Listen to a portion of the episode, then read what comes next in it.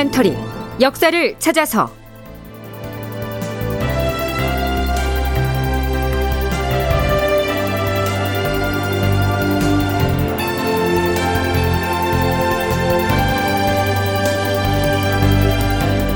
제 1056편. 버티면 고문하고 자복하면 죽였다. 극본 이상락 연출 조정현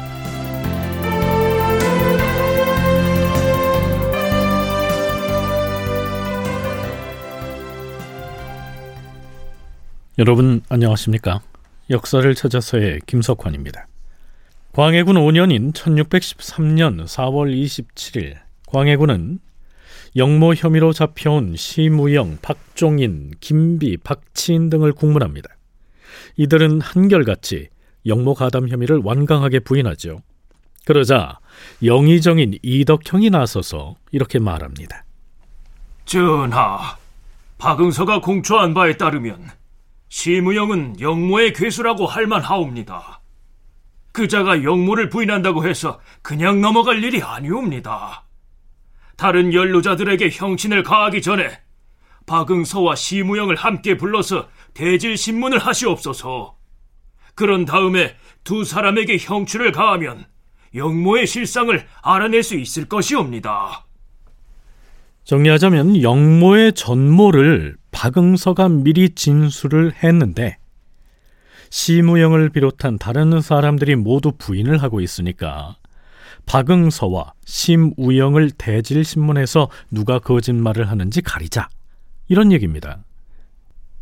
영모 사건이라는 것이 반드시 대질신문을 한 뒤에야 실정을 알 수 있는 것만은 아니다. 주관들은 곧바로 국문을 하도록 하라! 대질 신문을 하게 되면 엉터리로 영모 사건을 꾸며낸 박응서가 궁지에 몰릴 것은 뻔한 이치였는데 광해군으로선 그걸 선뜻 허용할 수가 없었습니다. 그런데요, 의금부의 추국관들 중에서도 이에 대한 의견이 갈린 것으로 실록에 기술되어 있습니다. 박승종은 대질 신문을 시키자고 주청하였고 최유원과 이지환은 대질 없이 속히 국문을 시행하자고 청하였는데 왕이 후자의 의견을 따랐다. 결국 추국관은 대질 없이 심우영에 대한 추국을 이어갔다. 죄인이 사실을 도설할 때까지 장을 차라!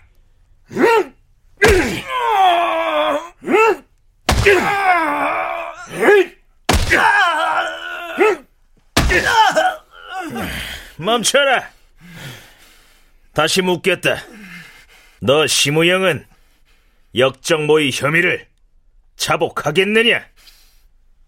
저는 반역을 꾀한 바가 결단코 없사옵니다. 심우영이 형을 한 차례 받고도 자복을 하지 않자 임금은 하는 수 없이 박응서와 심우영을 대질 신문토록 하였다. 실록에서는 박응서와 심우영이 대질 신문에서 번갈아 했던 발언들을 일일이 소개하고 있습니다. 박응서가 먼저 진술을 하고 시무영이 그 진술을 반박하는 형식이죠.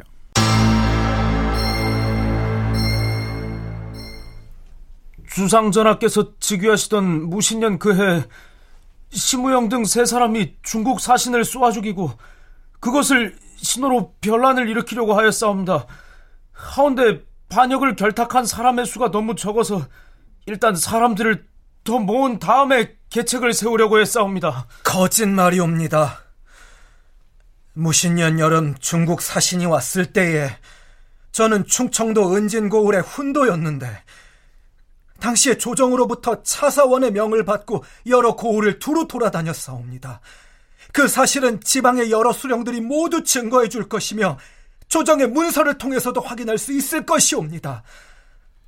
뿐만 아니라 박응서가 거명한 세 사람 중에 한 사람인 서양감 역시 그때 충청도 회덕의 대촌고을에 있었는데 이를 증거해줄 사람들 또한 많을 것이옵니다. 박응서는 결탁한 사람의 수가 적어서 미처 거사를 하지 못했다고 했는데 그렇다면 단 세 사람만으로 어떻게 난을 일으킬 수 있단 말이옵니까?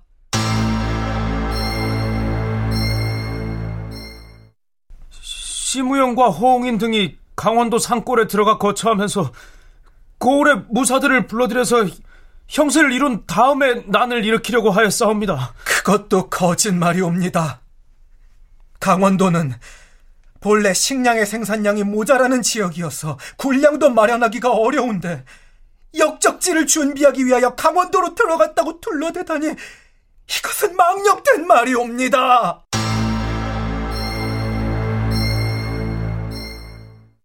신들이 영남 지역을 왕래하며 은상의 동태를 살펴서 강도 살인했을 당시 심우영은 본래 몸이 약한 데다 병까지 있었기 때문에 그땐 같이 가지 못한 것이옵니다.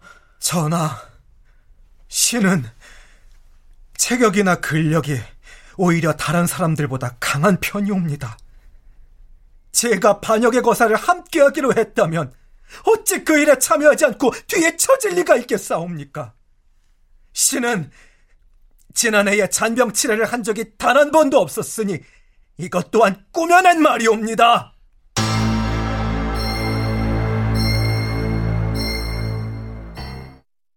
심우영이 처음 영모에 관한 말을 꺼낸 것은 5, 6년 전의 일이옵니다.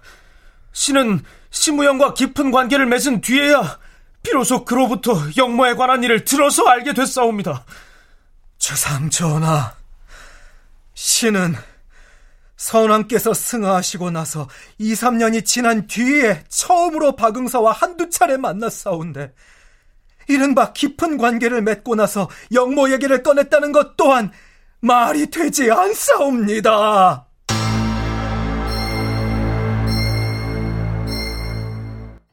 결국 두 사람의 대질신문 결과 영모를 고변한 박응서의 처지가 매우 군색해지고 주모자급으로 지목됐던 시무영이 큰 목소리로 무고함을 주장하게 됐으니까요. 광해군의 입장에선 그 대질 신문을 안 하느니만 못한 결과가 되고 말았죠.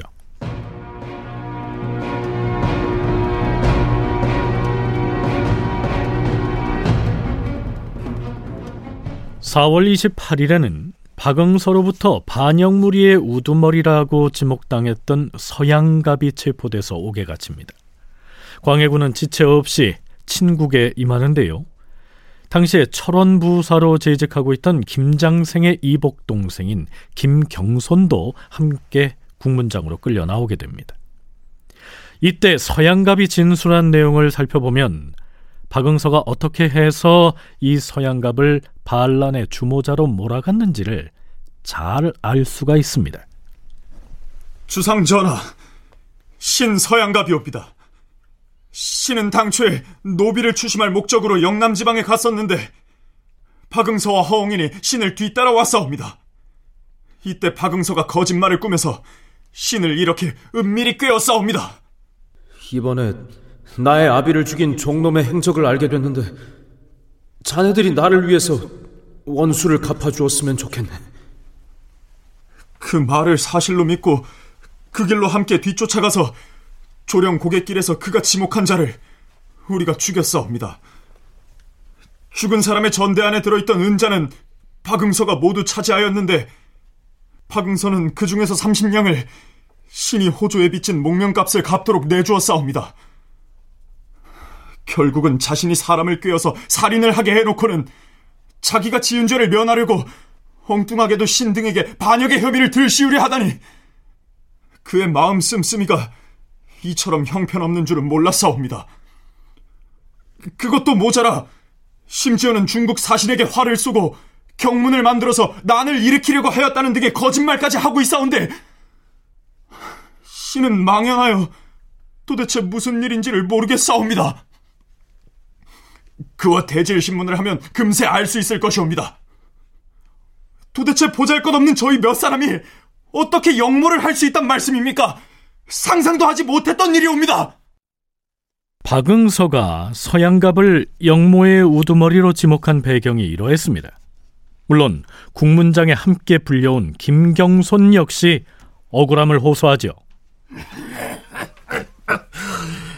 신은 어려서부터 천식을 심하게 알아왔기 때문에 근 40년째 대문 밖을 잘 나오지 못하고 지내왔사옵니다. 그리하여 아는 사람이 매우 적은데 시모영이나 서양갑 등과는 대대로 교분이 있는 집안 관계로 그냥 알고 지냈을 뿐이었사옵니다. 그런데 그들이 사는 곳과 신이 살고 있는 강원도 철원과는 거리가 멀리 떨어져 있기 때문에 4년 전부터는 서로 만나는 일조차 드물었사옵니다. 따라서 그들이 무슨 생각을 하고 무슨 일을 하는지 전혀 알지 못했사옵니다. 병에 걸려서 언제 죽을지 모르게 된 사람이 무슨 희망이 있다고 멸종을 당할 반역죄를 저지르겠사옵니까? 여기까지는 각자가 하고 싶은 말을 하도록 기회를 준 것이고요. 자, 이제부터는 모진 형신을 당할 일이 남았죠.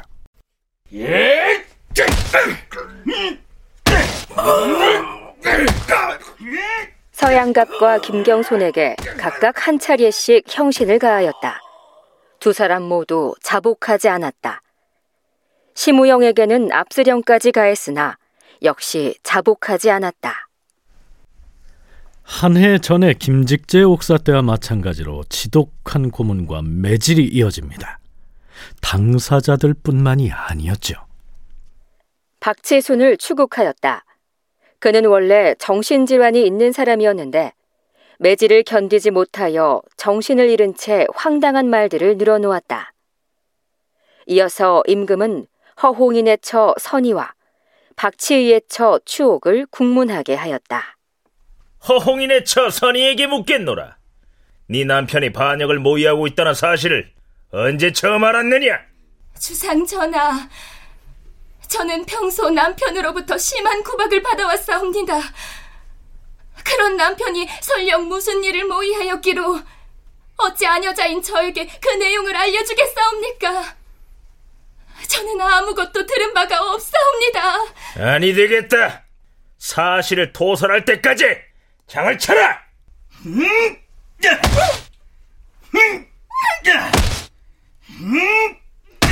멈춰라. 혼자를 난 모양인데 물을 부어라.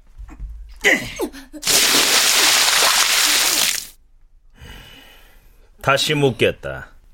네 남편이 영모에 가담하였음을 자복하겠느냐?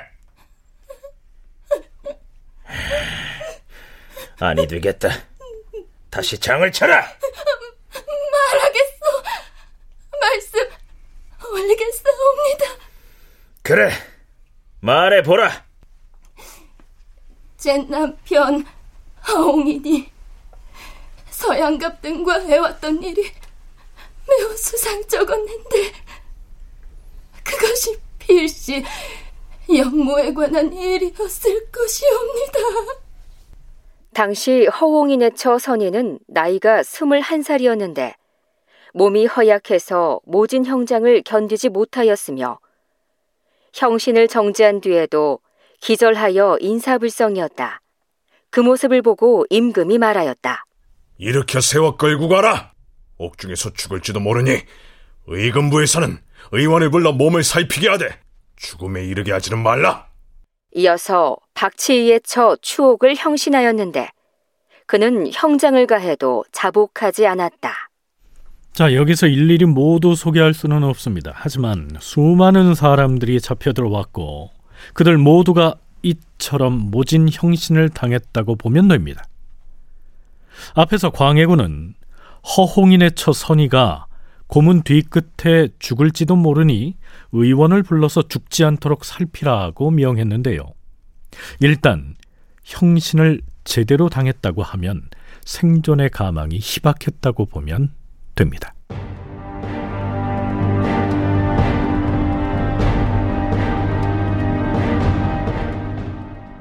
반역 사건의 구색을 갖추기 위한 광해군의 집착과 가학적인 면모는 주모자로 지목된 서양갑을 재차 형신하면서 절정에 달합니다.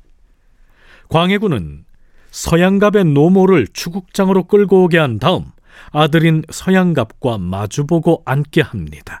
그러곤 서양갑을 압박하죠. 이놈이 바른대로 공초를 한다면 네 어미는 죽이지 않을 것이다. 그럼에도 불구하고 서양갑이 자복하지 않자 다시 이렇게 명합니다. 서양갑의 늙은 어미에게 형신을 가하라!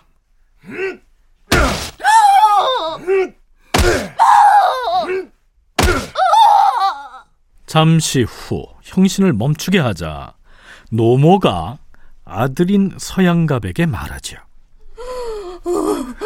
아들아, 설령 네가 영모를 꾀하지 않았다 하더라도 그냥 승복을 하면 안 되겠느냐. 자복을 하기만 하면 너는 죽더라도 여미는 살 수 있을 터인데 어째서 승복을 하지 않는 것이냐 어머님 임금과 어버이는 몸이라 하였는데 어찌 군주와 어버이 앞에서 하지 않은 일을 했다고 거짓 자복을 할 수 있겠습니까? 누가 이제 실토를 하죠. 누구랑 같이 공모했다. 그러면은 실토한 사람은 됐고 이제 같이 공모했다고 하는 사람을 불러서 당연히 물어보겠죠. 근데 대부분 아니라고 그러죠. 그럼 고문을 가하는 거죠. 그래서 해서 자백하는 순서대로 죽는 거예요. 그 서양갑 같은 경우는 자백을 안 하니까 그 어머니까지 데려와서 서양갑이 보는 앞에서 노모를 고문해요. 그러니까 좀 극악한 짓을 했죠. 자복을 안 하면 모진 고문을 가하고 고문에 못 이겨서 결국 자복을 하면 영모를 인정했으니 바로 죽인다. 서강대 계승범 교수의 얘기가 이러합니다.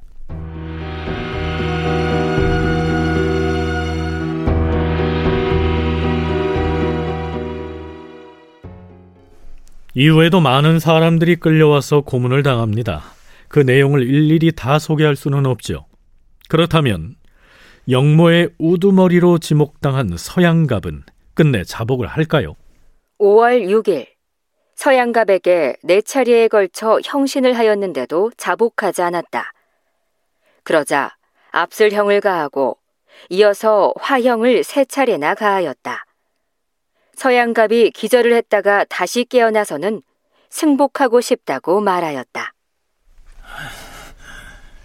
영모를 맨 처음으로 주장하고 이끈 사람은 김부원군이었사옵니다. 자, 드디어 광해군이 기다리던 대답이 나온 것입니다. 김부원군은 영창대군의 외조부, 즉 선조의 장인입니다. 국왕의 장인을 국구라고 일컫지요. 원창의 경상대 학술연구 교수의 얘기 들어보시죠. 이 영모 사건의 총체적으로 한 지휘자가 김재남이다. 김재남 국군데 이 사람은 조정의 관료들 아니면 사대부들 거의 다 연결이 되고 줄을 댄 사람들이 수도 없이 많았을 거기 때문에 아마 조정의 신료들 뿐만 아니라 신료가 아니더라도 이런 친근하게 지냈던 사대부 집안에서는 아마 엄청나게 몸을 사리지 않을 수가 없었을 거고. 영창대군의 외조부 즉 인목대비의 아버지가 반역을 주도했다는 진술을 얻어냈으니 이제 광해군은 눈엣 가시였던 영창대군을 제거할 구실과 명분을 얻어낸 것이죠. 다큐멘터리 역사를 찾아서 다음 시간에 계속하겠습니다.